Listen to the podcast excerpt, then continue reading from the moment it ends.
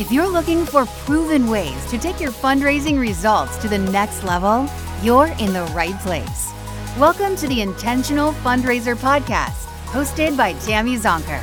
Tammy has trained and led thousands of nonprofit organizations to collectively raise more than a half billion dollars and is also recognized as one of America's top 20 fundraising experts.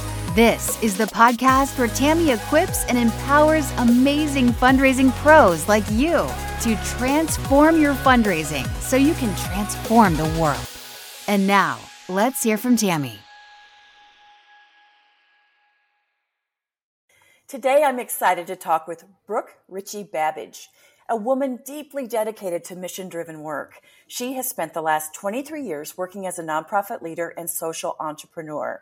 She's the host of the Nonprofit Mastermind podcast, founder of the Next Level Nonprofit Accelerator, and founder and CEO of Bending Arc, a social impact strategy and digital content firm that partners with nonprofit leaders and philanthropic institutions to launch and scale high impact nonprofits.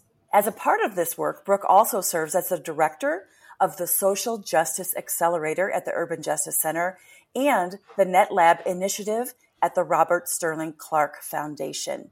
She's an active member and officer of multiple nonprofit boards and, and philanthropic and government advisory councils. Brooke received both her law degree and Master's of Public Policy from Harvard and her BA from Yale.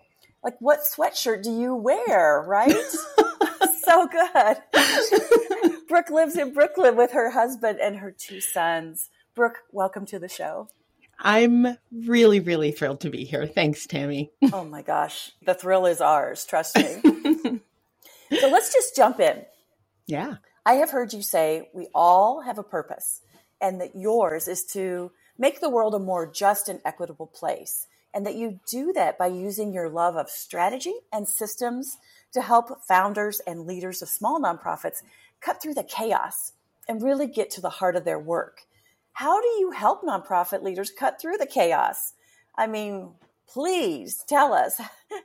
there is the so much. there is a lot of chaos and i i use that word intentionally because when i was a nonprofit founder and leader there were days when you would just sort of get to the end of the day and think what did i do today what did i accomplish what what actually ha- who did i meet with um, and it can feel chaotic and it can be really hard to do two important things in leadership when you feel like you are sitting in chaos. It can be hard to move forward with intentionality because everything feels like it has equal weight. It's sort of coming at you. And so chaos can make deliberation and deliberate action difficult. And I think perhaps more importantly, when you feel like you're um, just awash in chaos, it can be really hard to recognize the important ways that you really are succeeding right? What you have accomplished, the steps you have taken. And that's really important to be able to do. Pat yourself on the back sometimes when you're growing, particularly a small nonprofit. So when I work with leaders, and most of the leaders that I work with in this way are through my nonprofit, Next Level Nonprofit Program, which is a coaching and training program, I always start with the vision. I try to help them recenter on where do you want this organization to be? Three years from now.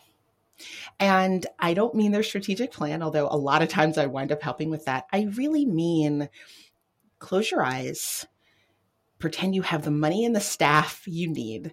Tell me what the organization is doing, how it's moving through the world, how you feel every day, how mm. you're spending your time.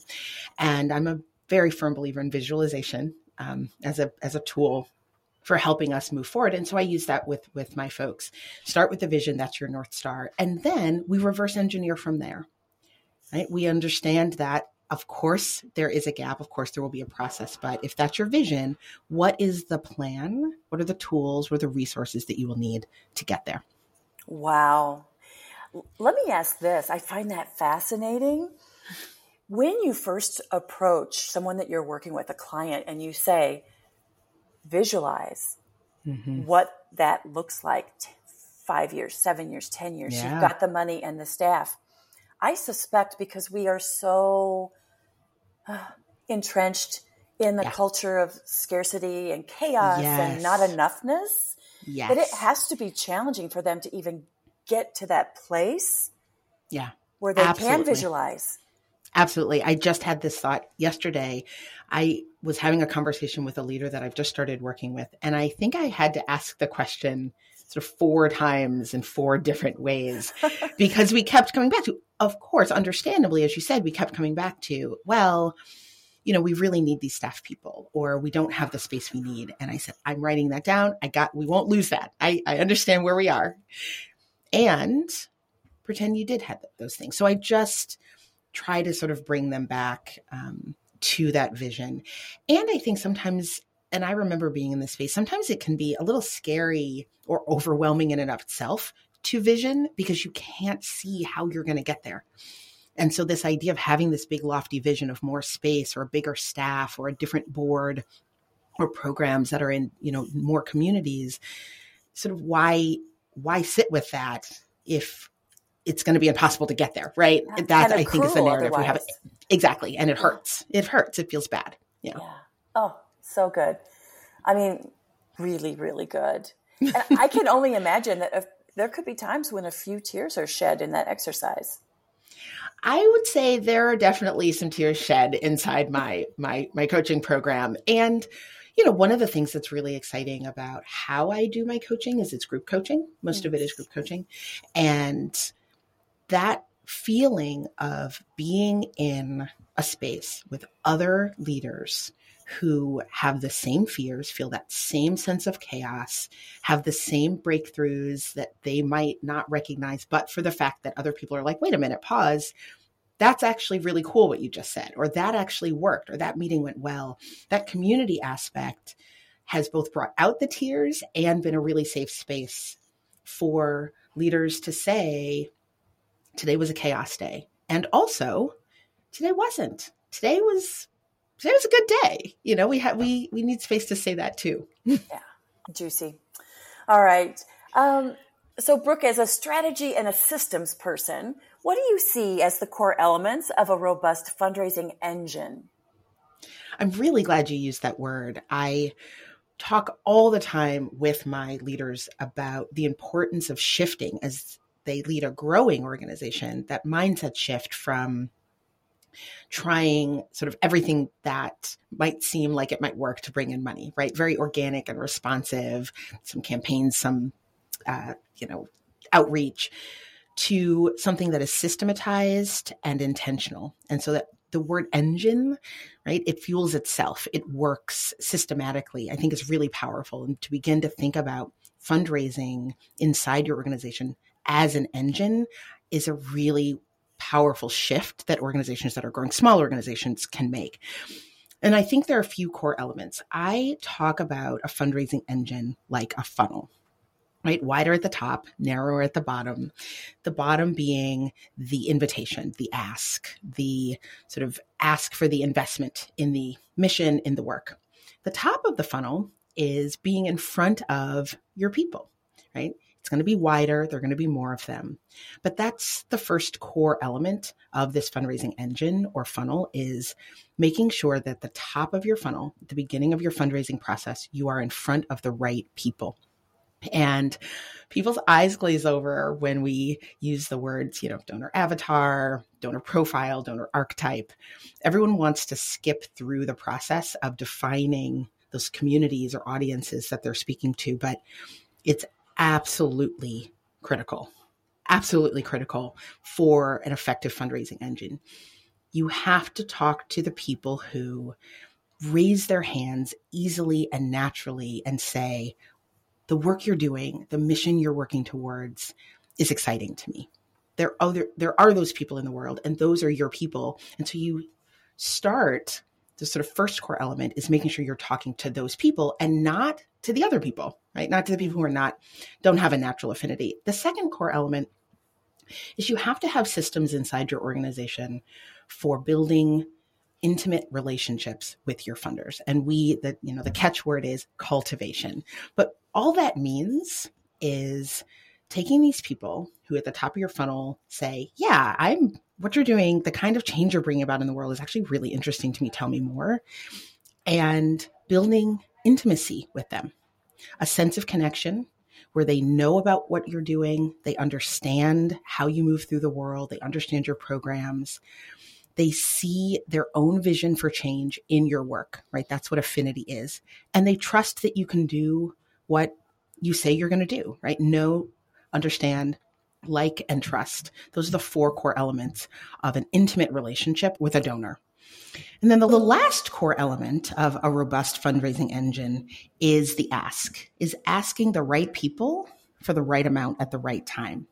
And there are a lot of leaders that get nervous about multiple asks throughout the year. But a robust fundraising engine really means putting the right invitation in front of the right audience, right? These people that have an affinity for some part of your mission at the right time. And so you're doing different asks at different times throughout the year and scheduling those out and being strategic and thoughtful about who you're bringing into your funnel, how you're building intimacy with them, and when you're going to ask them throughout the year. That's when you really have that fundraising engine. Love it. So, Brooke, the first element that you described talked about the right people. And I just like to dig a little further into that because I feel like often when I'm working with clients and they're talking about the right people, who they're really referring yeah. to are people with money, wealthy yeah. people, philanthropic people. And to your point, if they're not our people, like they're not our people if they're not aligned with exactly. our vision and our mission and our values. Tell us tell us more about from your perspective. Unpack that a bit for us if you would. Absolutely. I can't tell you how many times I've had conversations with people who are like, if we could just get to Oprah, right? If we could just if Mackenzie Scott just knew about our work. Um, so I'm really glad you mentioned that. I think what I will say about that is really just going back to this concept of affinity, right? That fundraising can be easy or fundraising can be hard. And hard fundraising is when you sort of treat your messaging and your outreach like a billboard, right? You feel like if I can just say the right thing and put the right message in front of somebody that has a lot of money, then, you know, money will come in. That's actually hard because it doesn't work, right? That's not how people give. People give philanthropically because they are investing in some vision of a future world that they are really passionate about. So fundraising is easy when, or I should say frictionless. It doesn't, it's not easy, but it's frictionless. It's, yes, it flows when the asks that you do, when the invitations to invest, when the relationships you're trying to build start with people who are already passionate about the work you're doing. And really, they just need to know about it and understand it in order to feel comfortable giving. That's that cultivation piece I talked about knowing, understanding, liking, and trusting.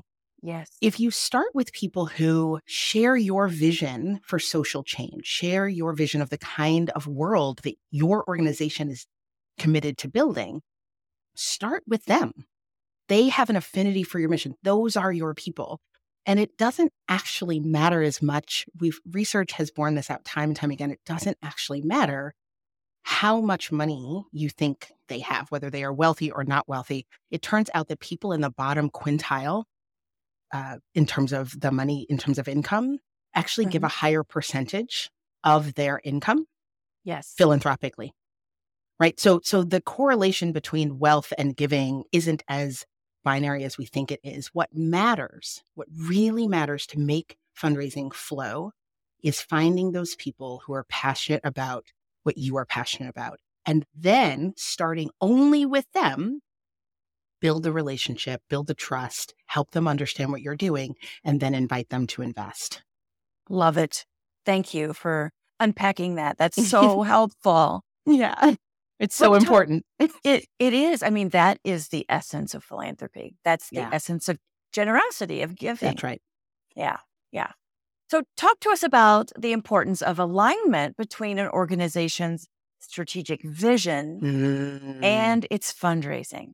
You are asking such good questions. This is so good. So everything starts with a strategic vision. And a lot of times, what particularly small organizations will do is they'll have a strategic plan and then they'll have some fundraising plans. And those two things don't talk to one another. They're sort of these different processes. the relationship between the strategic vision and your fundraising is that your fundraising should just be about raising the money you need to operationalize your vision. And so I always talk about three anchor documents that every organization should make sure are talking to one another. Your strategic vision, which is what is the impact we're having? What is the work we're doing? What does our organization look like? How big is our staff? Are we national in scope? Are we local? Right? That's your strategic vision, which is different than your organizational vision, which is, you know, the world is full of happy people, right? That sort of big, lofty yes. vision that we yeah. all have. Your strategic vision is the kind of institution and that you're building, an impact that you're having. And that's part of your strategic plan. Your strategic plan is about how do we operationalize this vision. Anchor document number two is your budget. Your budget is just the numbers version of your strategic vision and your strategic priorities and your goals. It says to the world, here's the work we are committed to, and this is what it costs. It's almost like a mm-hmm. book. On one page are the words, on one page are the pictures, and they tell the same story. That's your strategic vision and your budget. Your fundraising is your finance plan. Once you are clear about the impact you want to have in the institution you're building, then you say to stakeholders externally, this is what we are raising money for. Join us. So your fundraising plan is just about how do you get in front of the right people and bring the money in that you need for your vision. If you don't have a clear vision, your fundraising is going to falter. Yeah. And I've worked with a lot of organizations and I've been the chief development officer mm-hmm, mm-hmm. or the director of development in mm-hmm. organizations where you know, you have to raise $5 million this mm-hmm. year or $2 mm-hmm. million dollars or whatever that number is. Yeah and the organization's strategic vision hasn't been updated. Like, yeah. so you're over uh, here kind of creating hand puppets. That's exactly you right. Hand, that's that is what it feels like. This it's that sense of throwing spaghetti against the wall. I think you know development staff, board members. A lot of times, organization leaders get really frustrated because they can't seem to figure out like why their board isn't quote unquote fundraising. And usually they mean asking, which is a whole other conversation, you know, yes. how broad fundraising is. But often when I work with them, what we start with is are they clear about the cathedral you're, you're building? Mm-hmm. Right? You're, there are a lot of sort of pieces being moved around down here, conversations and networks. What's the vision? What are they raising money to support? What's the impact that this investment is going to lead to? And yeah. that lack will be clarity, different. Exactly. Because of the investment. And that lack of clarity is often at the root of fundraising challenges. Mm-hmm. Yeah. Mm. So that connection is vital. It's it's it's everything. Yeah. Yeah. Um, so Brooke, fundraisers everywhere, our listeners are preparing for the fourth quarter. Always. Oh yeah. we hit May and people start talking about December. Exactly. Where like our palms start sweating a little That's bit. Right. That's right. Because there's so much at stake. Yeah. The yeah. most generous season of the year, and we yeah. have to get it right. And so I think it's fair to say there's a nervous tension in the air, yeah. especially because of inflation. Yep.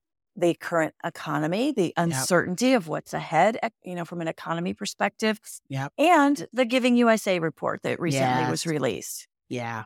So, talk to us about how to attract and engage donors right now. Yeah, I love this question also.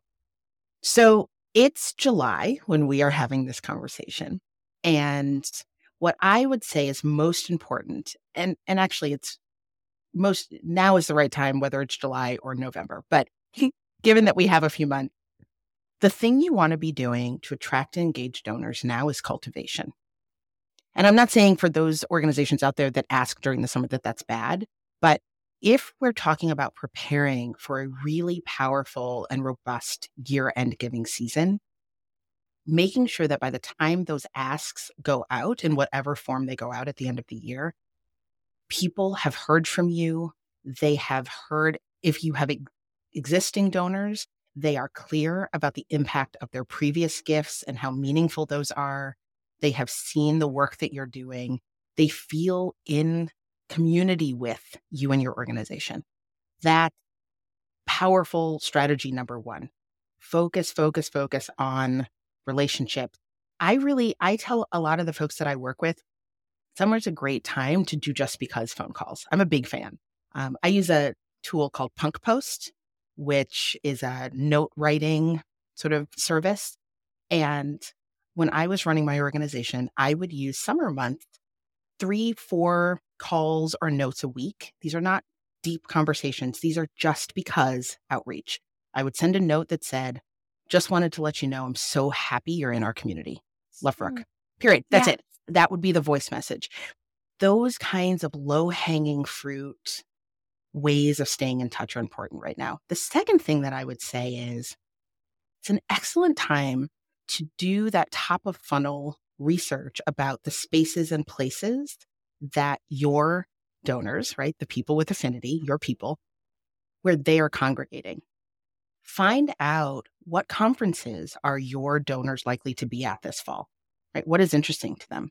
What podcasts do they listen to? What magazines do they read? Yes. What influencers do they follow? This is an excellent time to be doing that information gathering so that you can tee yourself up September, October, November to be in those spaces, right? Run a workshop, moderate a panel, do a guest blog post, speak on a podcast, be in those spaces so that they're hearing about your organization. You become part of the water that they're swimming in, in spaces that they're already comfortable in, that they already trust again, by the time you get to December, November, December, it isn't shocking for them to get a letter saying, Hey, you've already heard about us. I met you at that conference, or, you know, I spoke to you this summer and you said you were excited about blank. Let me tell you about blank. We're asking for an investment to support that. So, those are two things that I would say people can start doing right now that build a foundation for effective asks that are that are frictionless yes. um, in the yes. in the winter. Yeah, and they truly are like pouring into that relationship and based on yeah. shared values, shared interests and Absolutely. Yeah, I love that Brooke. I think that's amazing. Um so my last official question is how can our listeners do their important work without experiencing overwhelm and burnout, especially with the yeah. staffing shortages that our sector yeah. is experiencing right now? Yeah, that's a big one. I wish I had one answer. I'm a I'm a Virgo. I'm a problem solver. So I really like I want to be able to say do this and your overwhelm will go away. What what I will say is I think there are practices that we can put in place that reduce overwhelm and stave off burnout. The first, and I think this one's really really important is you need a crew. Nobody can do this alone. I talk a lot my own spaces about the importance of a mastermind group or a collective of peers. And I don't just mean, you know, other executive directors that you have drinks with on a Friday and commiserate. That that could be important. Maybe that's also helpful.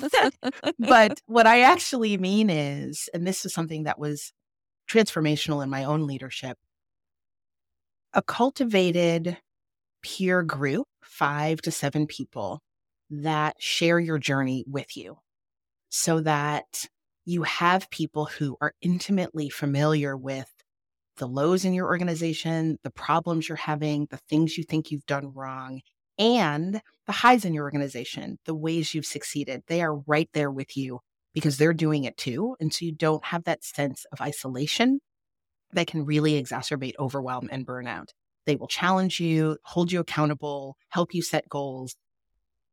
Be, for me, often the only people that really understood the sort of nuanced, complicated life of an of an executive director. So that's the first thing. Yeah. Having that community of support is really important. The second thing I would say is let go.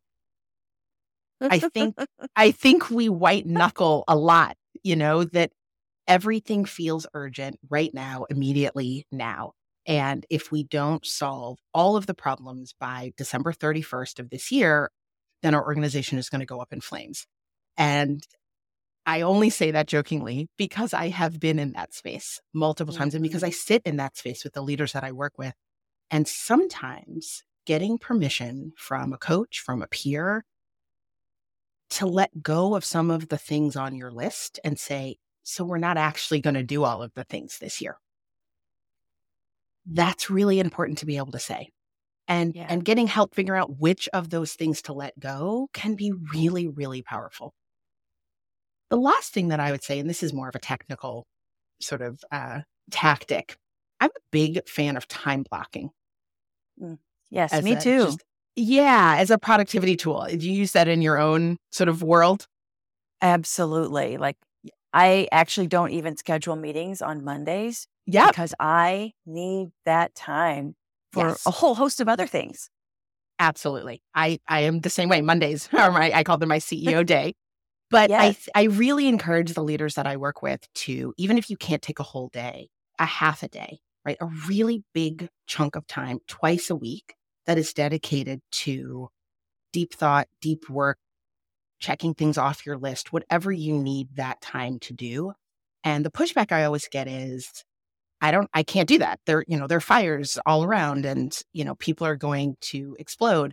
But actually, in 100% of the cases where I have worked with a leader to to even just set up one time block a week, nothing breaks.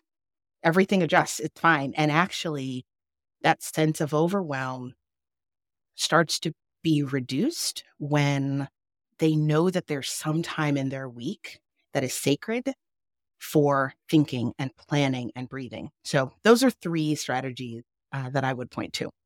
I love those. And I will tell you, uh, so I definitely do many of them, but not all of them. So I'm going to be revisiting. Like there was some really great nuggets in there, Brooke. Thank you. Thank you. Yeah. At the end of each episode, I like to ask a few rapid fire questions to give even more value to our Yeah. listeners. Uh, are you ready? I'm ready. Okay.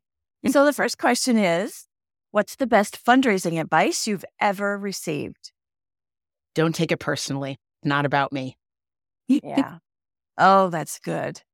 And that's not just fundraising, that's life advice. That's life. That's adulting. Absolutely. that, that is adulting. Yeah. When we can separate out the personal, it makes us braver. It makes it easier to bounce back from the noes. So, absolutely. Yes. Yeah. Yeah. What book do you recommend to our listeners and why? I am a big fan of a book called Superfans by someone named Pat Flynn. He writes about how to build a community of raving fans. And essentially, when you're trying to grow and lead an organization, I talk about the growth equation know where you're starting from, know where you're going, and build community. And that build community piece is absolutely critical. We can't do it alone ourselves as leaders, and you can't have impact without a community. And this book is a virtual workbook. I mean, it's just the clearest, simplest articulation of a roadmap for building an authentic, connected group of affinity based fans for your work. Mm, I have not read that one. So, Amazon.com, here I come. Yes. what are the three most important traits of a successful fundraiser? So you mentioned scarcity a little while ago. I'm going to say Yeah. the first is an adherence to abundance. You have to believe that there is enough for all of us to have the impact we want to have in the world. I think second is resilience. You got to be able to take the noes and get back up and go back out there. And the third that I have found really, really helpful in my fundraising is humor, because sometimes you just got to laugh. yes. Yes, indeed. I love that. Uh, Brooke, what's your favorite conference and why? So, my friend Jess Campbell runs a conference every fall called Raise More Together. It's actually coming up in, in August. And it's one of the best fundraising conferences and actually nonprofit conferences I've ever been to. It is a combination of mindset and nuts and bolts. She talks literally every session is just fire about how do we raise more money for our organizations collectively and as fundraisers. It's excellent. Very good. We'll include a link to that in the show notes so folks can check it out. Yep, coming up What- soon. What What's your favorite fundraising application or tool? So right now I'm loving ChatGPT. And I know everybody's sort of talking about it, but it is a junior copywriter. It gets you out of your own head about how to articulate your vision to the people that have affinity. Pretty much any fundraising, research, or writing task you could have, it's a great starting place. So I'm a big fan. Yeah, me too. It took a minute to warm up to Me it. too. Oh, yeah. But now I, I'm all in. Me too. That's how I describe it as well. Yeah. I was one of the late adopters, but then I came in hard. All right. Last question, Brooke. Knowing what you know now about fundraising, what advice would you give your younger self just starting in the profession? Can I say two things? Yes. I would say give yourself grace that it's going to be hard sometimes, but you're doing okay. And related, there's no one right way to be good at fundraising. And I spent a lot of times in my younger self years trying to emulate people around me who seemed like they were excellent fundraisers and beating myself up because I couldn't quite make the ask the way they did or work a room the way they did. And I realized that that's not what fundraising is working a room or making an ask. It's about building relationships that are authentic and inviting people into a powerful vision. And I found my own way. And when I found my own way, it started to work. Yeah. The floodgates open Yes. when you find your own voice, your own way, your authenticity. That's right. authenticity. Yeah. That's right. Oh, so good. Brooke, thank you for joining us. This has been a great conversation. Thank you so much for having me, Tammy. Yeah, our pleasure. So, if you want to learn more about Brooke, her incredible work, or to follow her on social media, we've included links to her handles in the show notes, as well as a link to her nonprofit mastermind podcast and the other resources that we've talked about today. Thanks for listening to this episode of the Intentional Fundraiser podcast. Keep on transforming your fundraising so you can transform the world. The Intentional Fundraiser podcast is a Fundraising Transformed original. It's hosted by me, Tammy Zonker, founder and president of Fundraising Transformed, where we help equip and empower fundraisers, nonprofit leaders, and board members to transform their fundraising so they can transform the world. Visit fundraisingtransform.com slash podcast to subscribe to this podcast and subscribe to my newsletter to get fundraising lessons, tools, and helpful resources delivered straight to your inbox each month. If you want my help with taking your fundraising to the next level, become a member of my Fundraising Transformers community as a growth member and join me live each month where I'll teach you the same strategies I use to lead, train, and coach thousands of nonprofits, social service organizations, healthcare foundations, private schools, colleges, and universities to collectively raise more than a half billion dollars including a single gift of 27.1 million. As a member, you can participate in my Ask Me Anything sessions every month and get answers to your burning questions. Chat with other growth members inside our private and safe online community about what you're working on, struggling with, and share lessons learned.